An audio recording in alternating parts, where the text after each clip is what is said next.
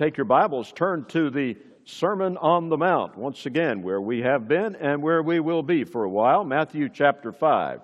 Matthew chapter 5. We've come to a, a new section after covering the Beatitudes and salt and light.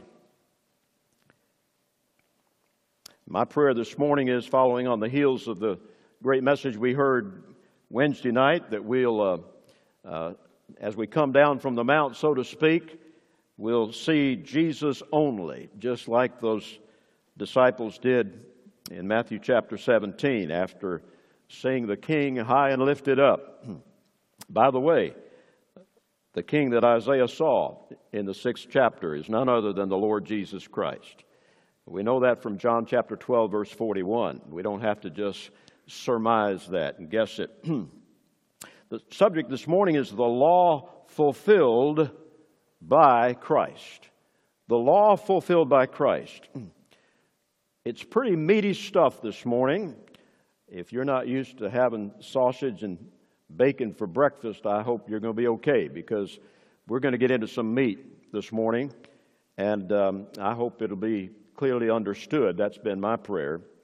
Matthew chapter 5, verse 17. Jesus is talking, Think not that I am come to destroy or abolish the law or the prophets. I am not come to destroy, but to fulfill. For verily, truly, truly, Amen. For verily I say unto you, till heaven and earth pass, one jot or one tittle shall in no wise pass from the law, till all be fulfilled. Whosoever therefore shall break one of these least commandments, and shall teach men so, he shall be called the least in the kingdom of heaven. But whosoever shall do and teach them, the same shall be called great in the kingdom of heaven. Verse 20 For I say unto you, this is the authority of Christ Himself, for I say unto you that except your righteousness shall exceed the righteousness of the scribes and Pharisees, ye shall in no case, no exceptions, nobody's going to slip into heaven through a back door. Ye shall in no case enter into the kingdom of heaven. We have studied through the Beatitudes in the first few verses of chapter 5, which constitute, as you've heard me say a number of times, a composite picture of a true Christian. These are not just recommended virtues, these are essential virtues. Then we meditated on what Jesus meant when he said that believers are salt and light. So often we just loosely assume that that means that we are to add value to society. We are to make the world a better place. That sounds high sounding. That is very cheap. That is not what those verses mean. They mean far more than that. Jesus is saying there, manifest the Christian life both visibly and invisibly, both outwardly and inwardly, both secretly and publicly. We are salt. We are light, whether we acknowledge it and realize it or not. It's a big deal. It's a big deal for Jesus. I hope it's a big deal for us. Jesus said, If the light that is in thee be darkness, how great is that darkness? Wow. He now moves on from that theme, gets into some new material, and I don't think it's stretching it, I don't think it's exaggerating at all to say that he, as he, he's getting into the theme of his sermon. Think of the first 16 verses as the introduction. Now we get to the body. And the body of the Sermon on the Mount is all about what? Listen carefully. It's about the righteousness that exceeds. The righteousness that exceeds. The great German Lutheran pastor and martyr of Hitler in World War II, the closing days of World War II, Dietrich Bonhoeffer, we might not have agreed with all of his theology. But he hit the nail on the head when he called this Sermon on the Mount the extraordinaire of the Christian life. Bonhoeffer utterly repudiated what he called cheap grace, though many called it free grace. He repudiated cheap grace that teaches, and I quote, forgiveness without repentance and absolution without personal confession. Jesus is not talking about cheap grace here. Please note that the Beatitudes and Christ's words about salt and light lead naturally into the discussion we're getting into today, the body of his sermon. And I've prayed much that you will understand uh, the connection. Uh, uh, please give me your undivided attention. Now, we got a few people coming in. That's fine. We'll let them find their seat. I want you to understand the connection here. If we really see the relationship between what we've talked about already and what we're going to talk about today, you'll be listening on purpose to this message. Otherwise, it'll go in one ear and out the other. Here's the line of Jesus' reasoning. And could I admit that I, until I studied for this message, I didn't really get it myself.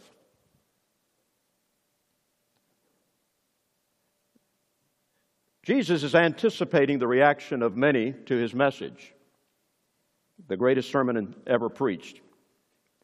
In the Beatitudes, we have a record of the things that God extols that man generally disdains. These are all counterintuitive for the most part. The way up is down. The poor in spirit the meek, the persecuted. These are the ones that truly inherit the earth and possess the kingdom. That doesn't make sense on the outward level. It's counterintuitive, it turns everything upside down.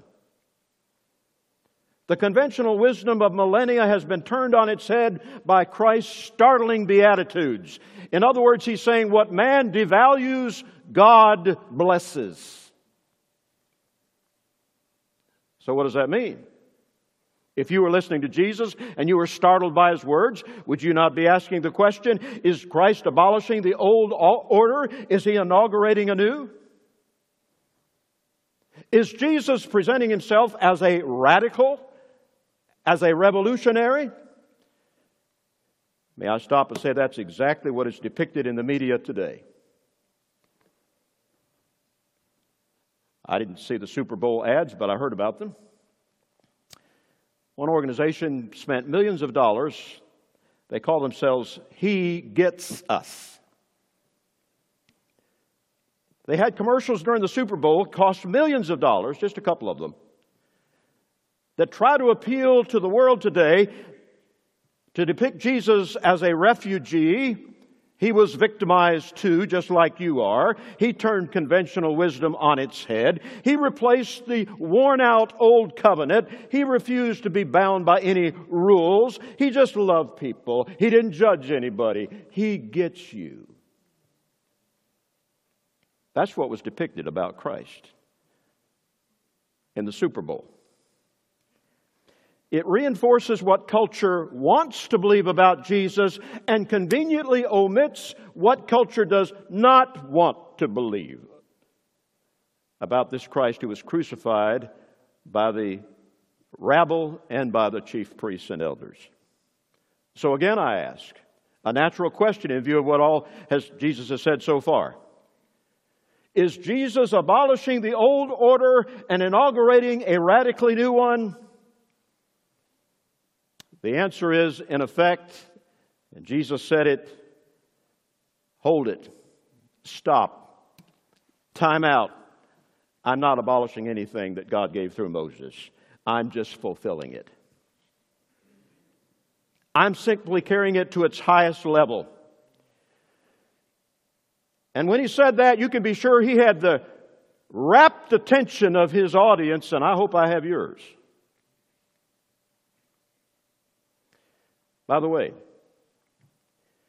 if you think that Jesus was a radical and came to turn things upside down and defy the norms and rules of the Old Testament, you are unwittingly falling into the same error as the Pharisees. Do you know that?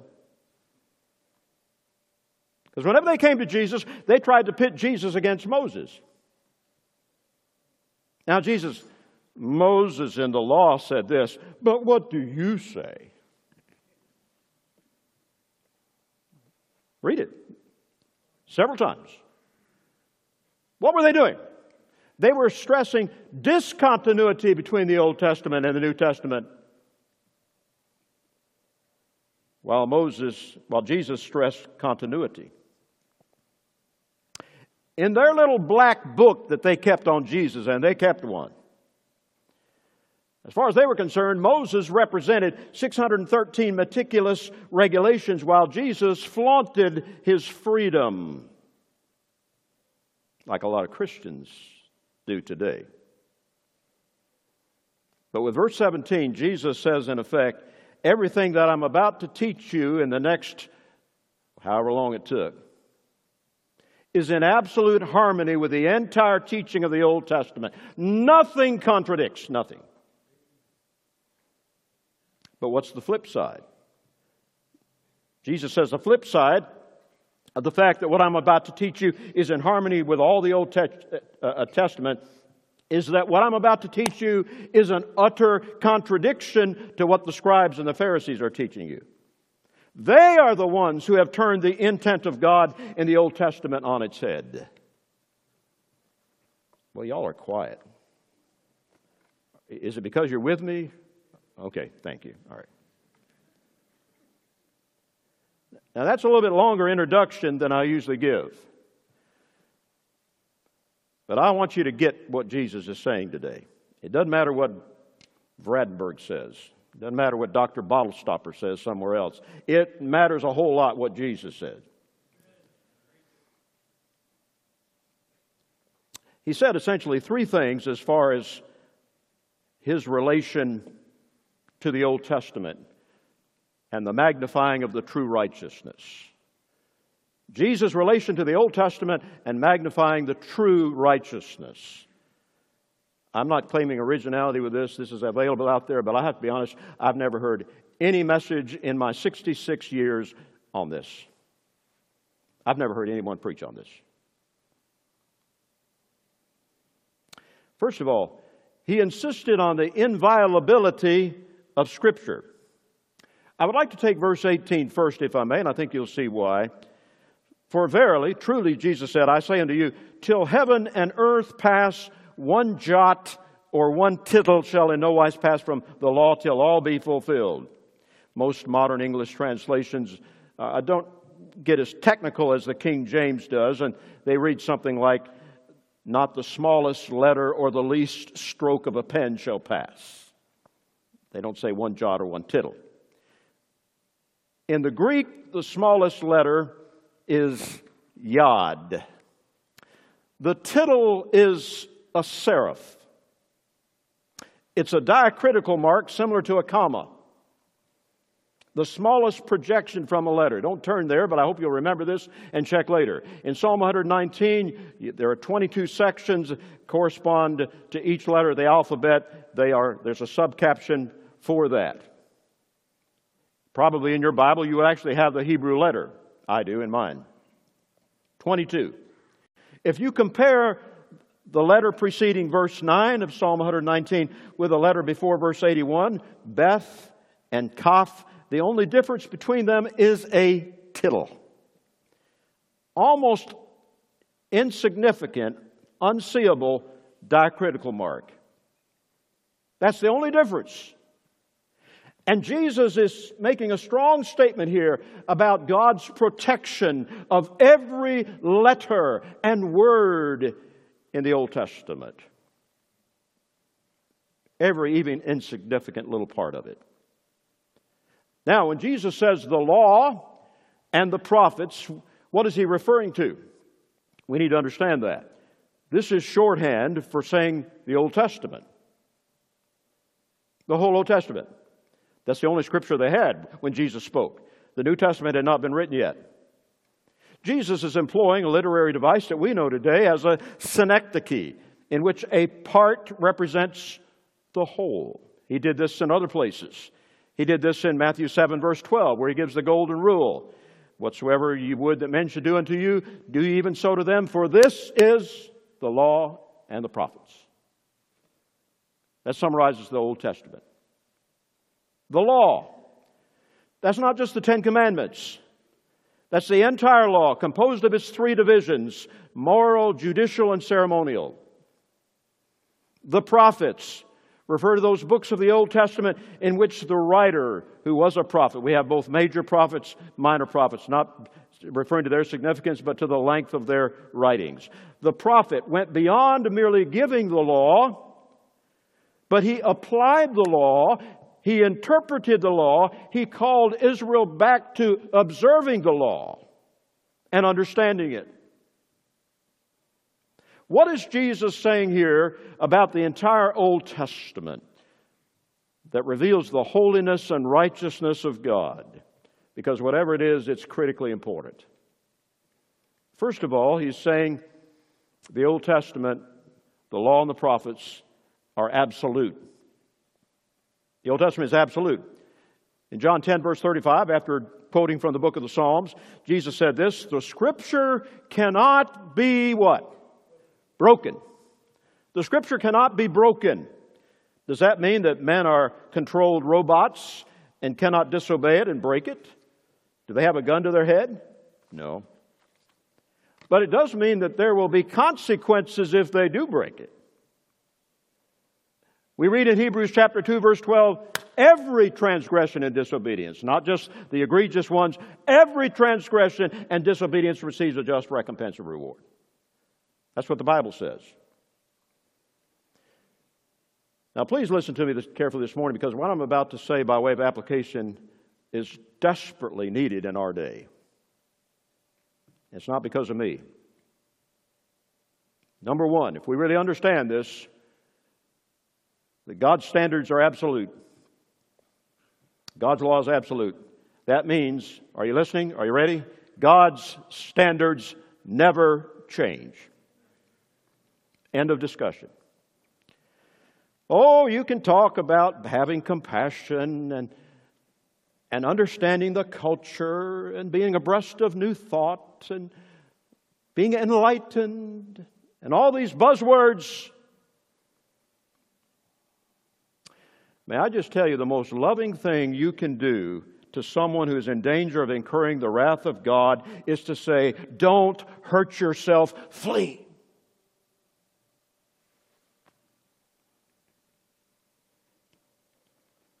God's standards never change.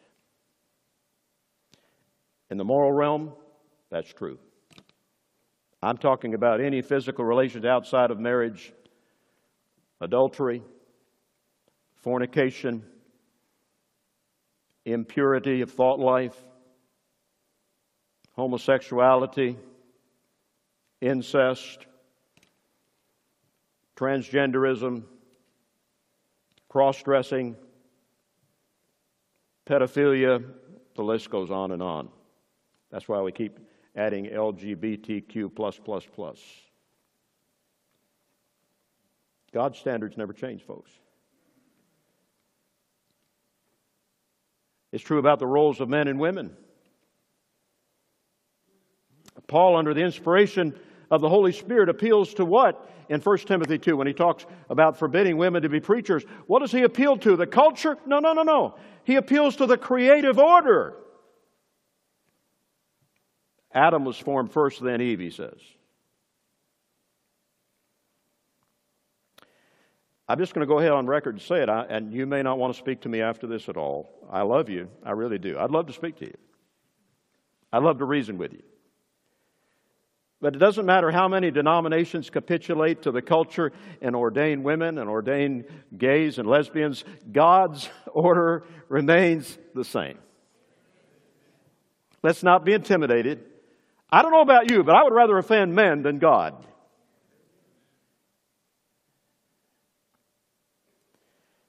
May I make a second application? It's a necessary corollary. This is misunderstood. God regulates what he never ordained. Can I say that again? God regulates what he never ordained. If you don't understand this, if you don't see this from the scripture, you will think God's standards have changed and that you have a greater enlightenment or are subject to seeing things with greater light and changing your position. Let me talk about what nobody talks about divorce. Jesus said that Moses permitted divorce for the hardness of men's hearts, but, are you listening? From the beginning, it was not so. Some of the greatest soul winners in our church are divorced people. I am not knocking anybody who's divorced here. But God did not ordain divorce.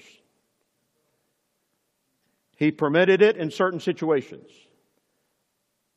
He regulated.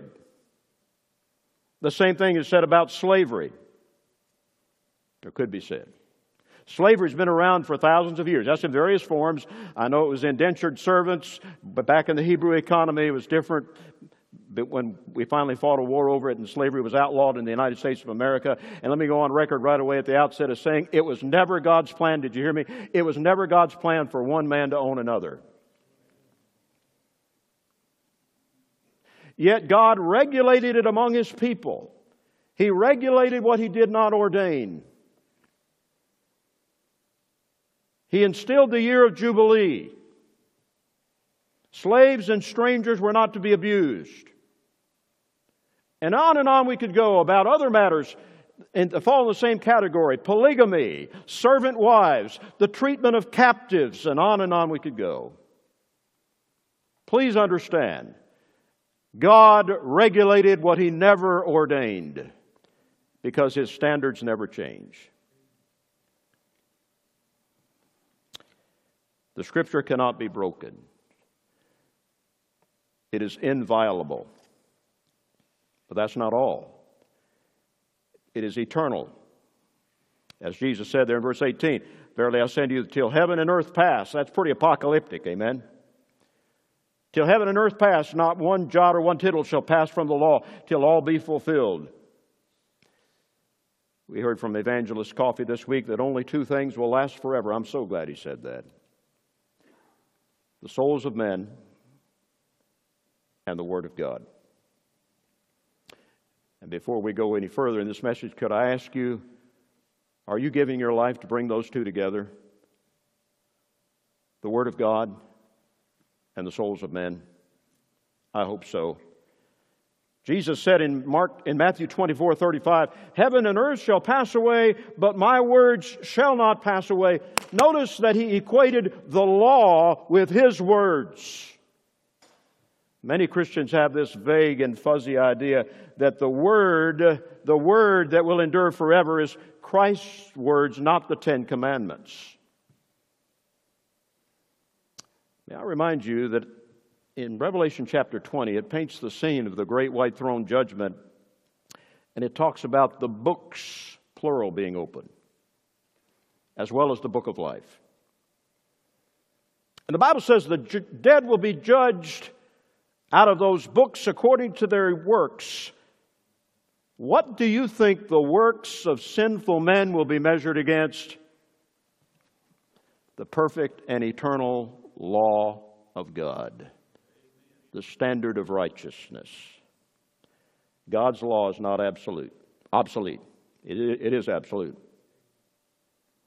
Did you know that every one of the Ten Commandments, found in Exodus chapter 20 and Deuteronomy as well, every one of the Ten Commandments is repeated in the New Testament with the exception of the fourth.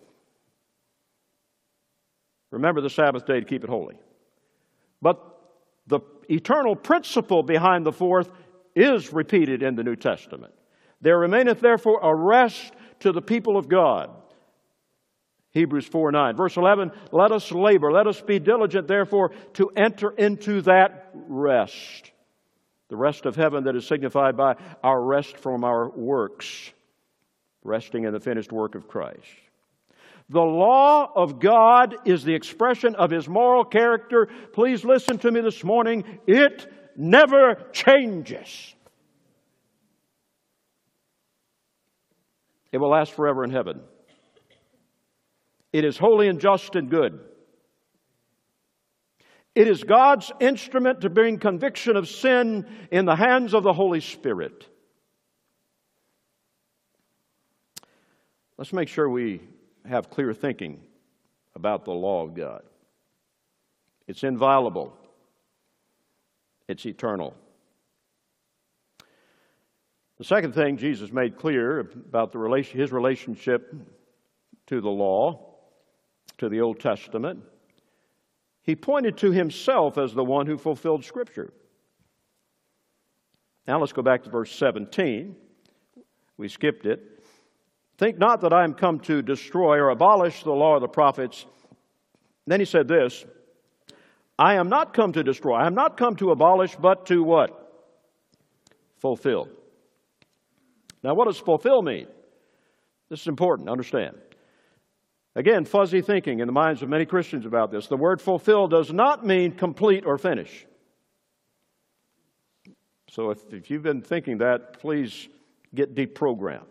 That's a false and confusing teaching that says that Christ finished or carried a stage further what the Old Testament began. No, the word fulfill does not mean carry further. Are you listening?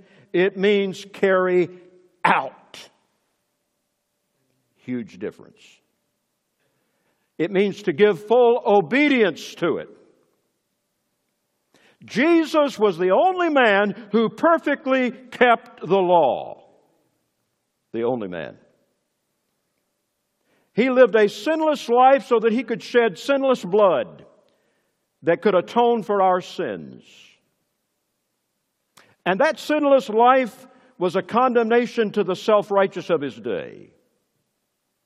When Jesus pointed his, his finger at his accusers and said, Which of you convinceth me of sin? They were silenced on the outside, but let me tell you something.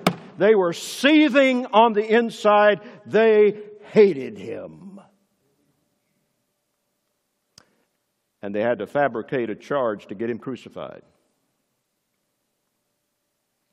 Jesus had to be made under the law we read in Galatians 4, verse 4. Made under the law by being born of a woman, he was made in the likeness of sinful flesh. He had to perfectly keep the law so that he could, are you listening? Redeem them, that's us that are under the law. Hallelujah. Jesus didn't die for his own sins.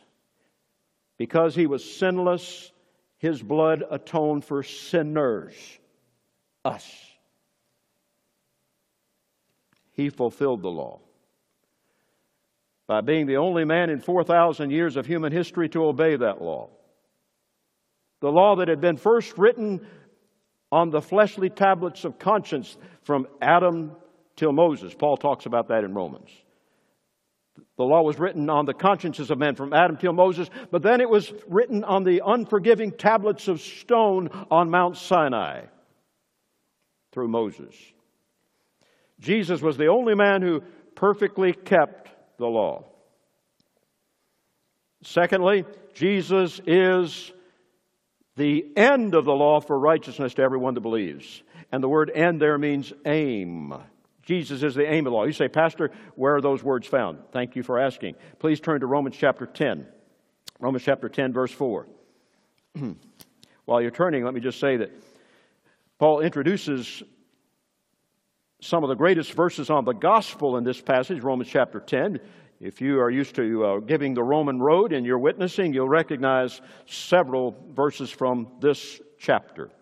He speaks about Israel, who was ignorant of God's righteousness. They sought to establish their own righteousness. They fetched a circuit to establish their own righteousness, just like Adam and Eve made those fig leaf apron, aprons, and they did not submit themselves to the righteousness of God. And then, right at this point of human failure, Paul interjects this in verse 4. Don't miss it. For Christ is the end or the aim of the law for what class? Righteousness to everyone that what? Believes, believes or believeth. What did he mean? All right. I hope you still have your brains. You didn't check them at the door. What is the immediate end or aim of the law? God's law. Is it not to bring conviction? What did Paul say in Romans chapter 5 verse 20? Please listen carefully. For by the law is the knowledge of what? Sin, not the knowledge of Christ, but the knowledge of sin. The law stops our mouths. The law leaves us without excuse, the Bible says. And in doing so, worketh wrath. You say, Preacher, why is there such little conviction of sin in our churches in America these days? I think one of the answers is there's such little preaching of the law of God. We don't hear the thunderings of Mount Sinai from our pulpits anymore. That's not passe. That's the immediate end of the law is to produce conviction of sin. But what is the ultimate aim of the law? The law is our schoolmaster, our tutor to do what? To bring us to Christ. The Ten Commandments shut us up and leave only one door open, and on the top of that door it says, Jesus. Christ is the aim, the end of the law for righteousness to everyone that believes. In the book of Hebrews, it says, Are you listening? Please don't tune me out yet. The law can make nothing perfect. It never did, and it never can. The law cannot confer righteousness. It can only show us how far short we fall of, the, of that righteousness that God demands.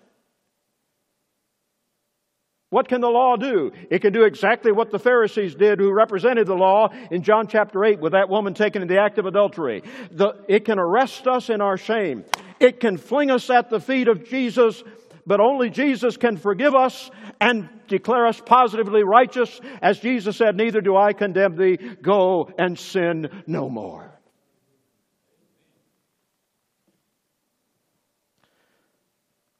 So don't miss this. If you understood what I said so far, you'll understand what I'm about to say. So now, who or what do we deal directly with? Christ or the law?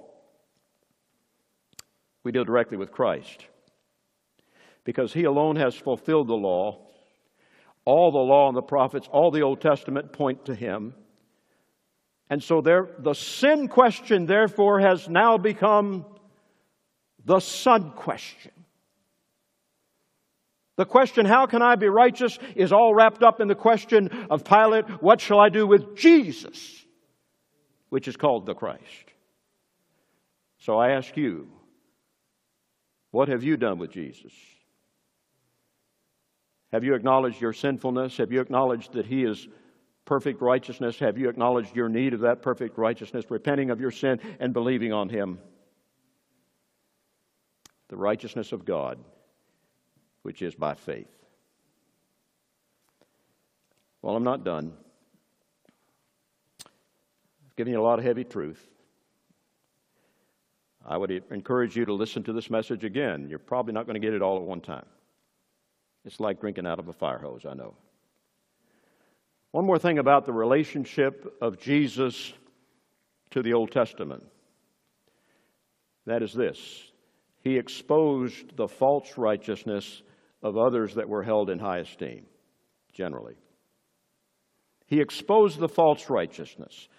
That's what verse 20 is all about. Forgive me for not being able to expound today for lack of time. Verse 19, I trust I'll be able to weave it in at another time. But look at verse 20.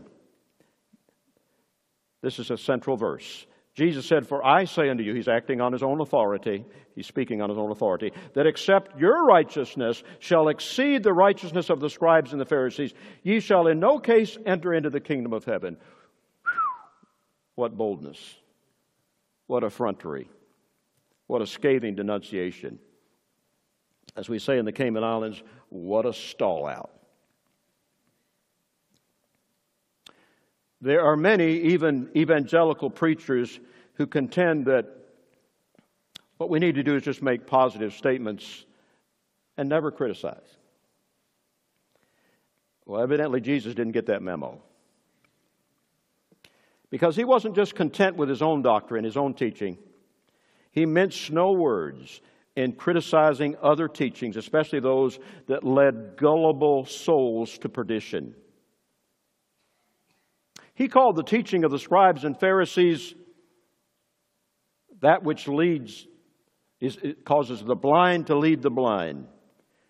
He called the purveyors of those teachings painted sepulchres full of dead men's bones, full of extortion and excess. Wait a minute.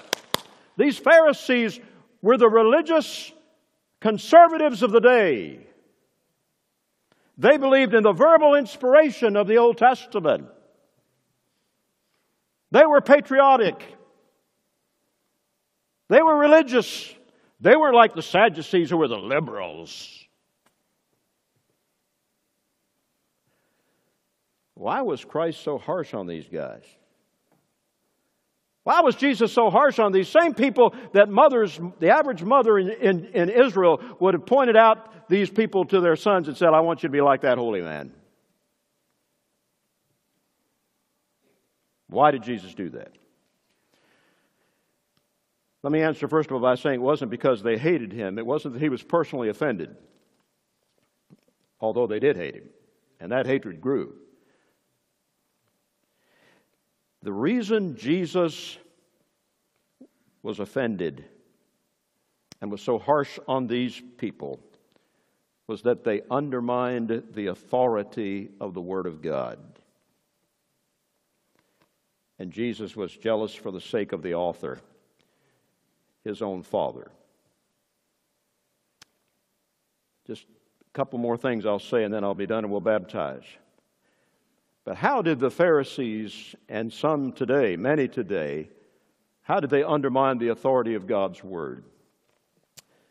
There's three ways I'd like to point out to you, and I'll be give credit where credit is due. Uh, this I was come across this in a commentary by the late James Montgomery Boice. I think it's excellent. I think he hit the nail on the head. So I'm not claiming originality, but I, I hope you'll listen. How did they undermine the authority of God's Word? Number one, and some do it today, they undermine the Bible's authority by appealing to tradition. Would you turn to Mark chapter 7? Mark chapter 7, and verses 7 through 13, Jesus rings the number of the Pharisees on this. They were all about tradition, tradition, tradition. And Christ's principal charge against them was that in elevating tradition, they nullified, they made of none effect the commandment of God. For the sake of time, I'll just read verses 9 and verse 11. And in verse 9, and he said to them, Full well ye reject, you set aside the commandment of God that ye may keep your own tradition. Verse 11, or verse 13, I'm sorry, making the word of God of none effect through your tradition which ye have delivered. Did you know that 2,000 years after Jesus spoke these words, we can still be guilty of doing what the Pharisees did? Elevating tradition to biblical authority. Tradition is not a bad thing necessarily. We can have good family traditions, good cultural traditions, patriotic traditions, but they're still man made and yet sometimes we treat them as sacrosanct. Traditions can be good. Traditions can be rich, meaningful. They bind us together. They, they, they pass, cause us to pass on a, a great heritage. But let's be honest and let's differentiate our traditions from the inspired commands of Scripture. I don't think any of us want to hear at the judgment seat of Christ you made my word trivial and inconsequential by your tradition. The watchword of the reformers, sola scriptura, only the Bible must become our slogan as well. Only the scriptures. The second way that the Pharisees undermined the authority of the Word of God, and many do today, is they exalt reason above revelation. Exalt reason above revelation. Many of the tradi- traditions revered by the scribes and Pharisees were oral ones, they were spoken ones that had been passed down from generation to generation. In some cases, it was because of convenience, it was just a good idea. Uh, time forbids me to get into specifics there. We could, some of them are ridiculous. But fast forward to the 18th century, the period known as the Enlightenment, the Age of Reason, when the Bible was under attack by so called science. Of course, we look at what was called science back in, in the 18th century and we scratch our heads and say, how little they knew. But the so called science was attacking the Bible during the Age of Enlightenment. And science was supposed to be reasonable. The Bible is not unreasonable. The Bible is most reasonable. But we need to realize that we must let God's perfect standard, His revelation, stand in judgment on our finite, fallible, human reasoning and not vice versa. We need to use our reason, but we need to acknowledge that our reason is corrupt. Our reason is limited. Our understanding is darkened. 2 Corinthians 10, verse 5, this is the, what we should do, realizing that the, the, the, the, the strongholds uh, uh, of satanic tyranny can only be pulled down by spiritual weapons. And Paul says, casting down imaginations, it says in the King James. That word means reasonings. Casting down humanistic reasonings and every high thing that exalteth itself against the knowledge of God, and bringing every thought into captivity to the knowledge of Christ.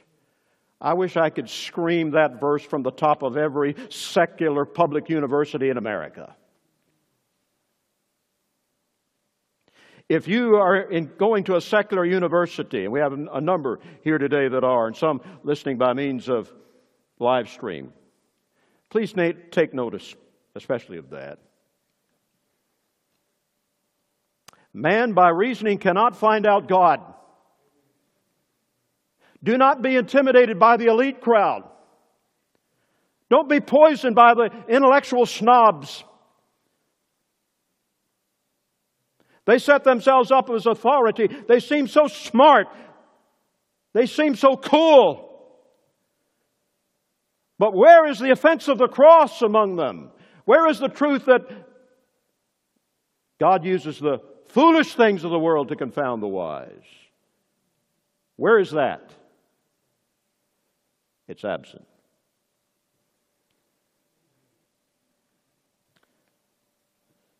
Thirdly, and I'm done, the Pharisees and many today undermine the Bible's authority by rejecting its sufficiency. The constraints of time just preclude, my, again, my giving examples today. I have done this in other, I preached a whole series on the sufficiency of Scripture several years ago. It's still available if you'd like to listen. May I just remind you that this matter of attacking the sufficiency of Scripture is really the subtle assault of Satan in our day. It's not so much an out and out attack on the inspiration of the Word of God. Just like the Pharisees, they would not have been guilty of attacking the verbal inspiration of the Old Testament. But what did they do? They added their own glosses and traditions and reasoning and invested them with the same authority. Would you turn to 2 Peter chapter 1? 2 Peter chapter 1, verses 3 and 4.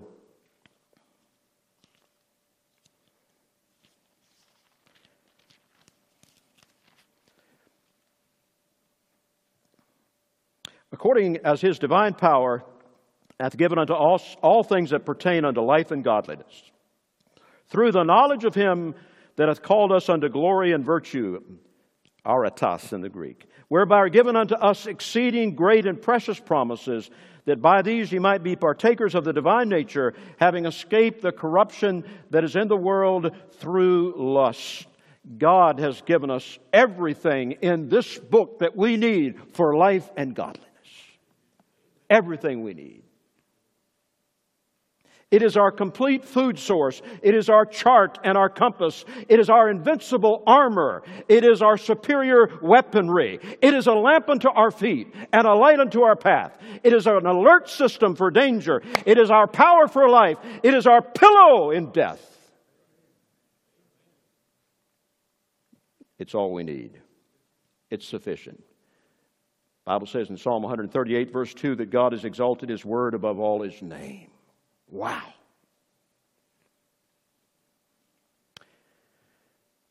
Well, I got to wrap it up.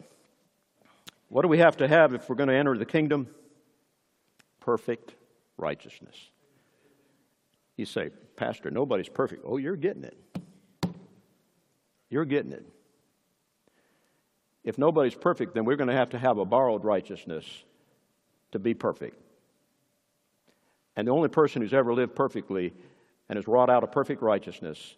His name is Jesus. And that righteousness is a gift, the Bible says in Romans 5, verse 17.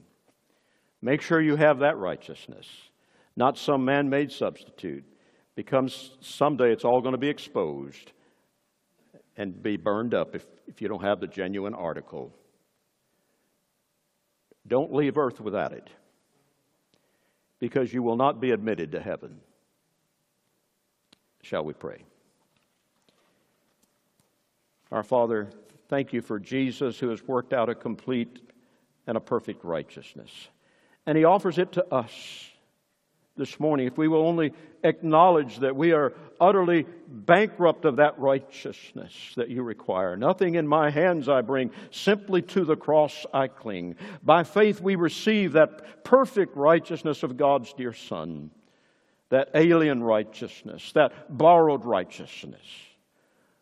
I pray that everyone under the sound of my voice this morning, whether it's here at Friendship Baptist Church or listening by live stream or later the, the archive message, we will examine our foundations. We will make sure that, as the songwriter said, our hope is built on nothing less than Jesus' blood and righteousness. That we have been not only forgiven, but we have been justified, declared righteous in the sight of God. Oh God, save that soul nearest hell this morning. And for those who are saved, Help us to reaffirm our faith in the all sufficient Word of God. In Jesus' name we pray. Amen.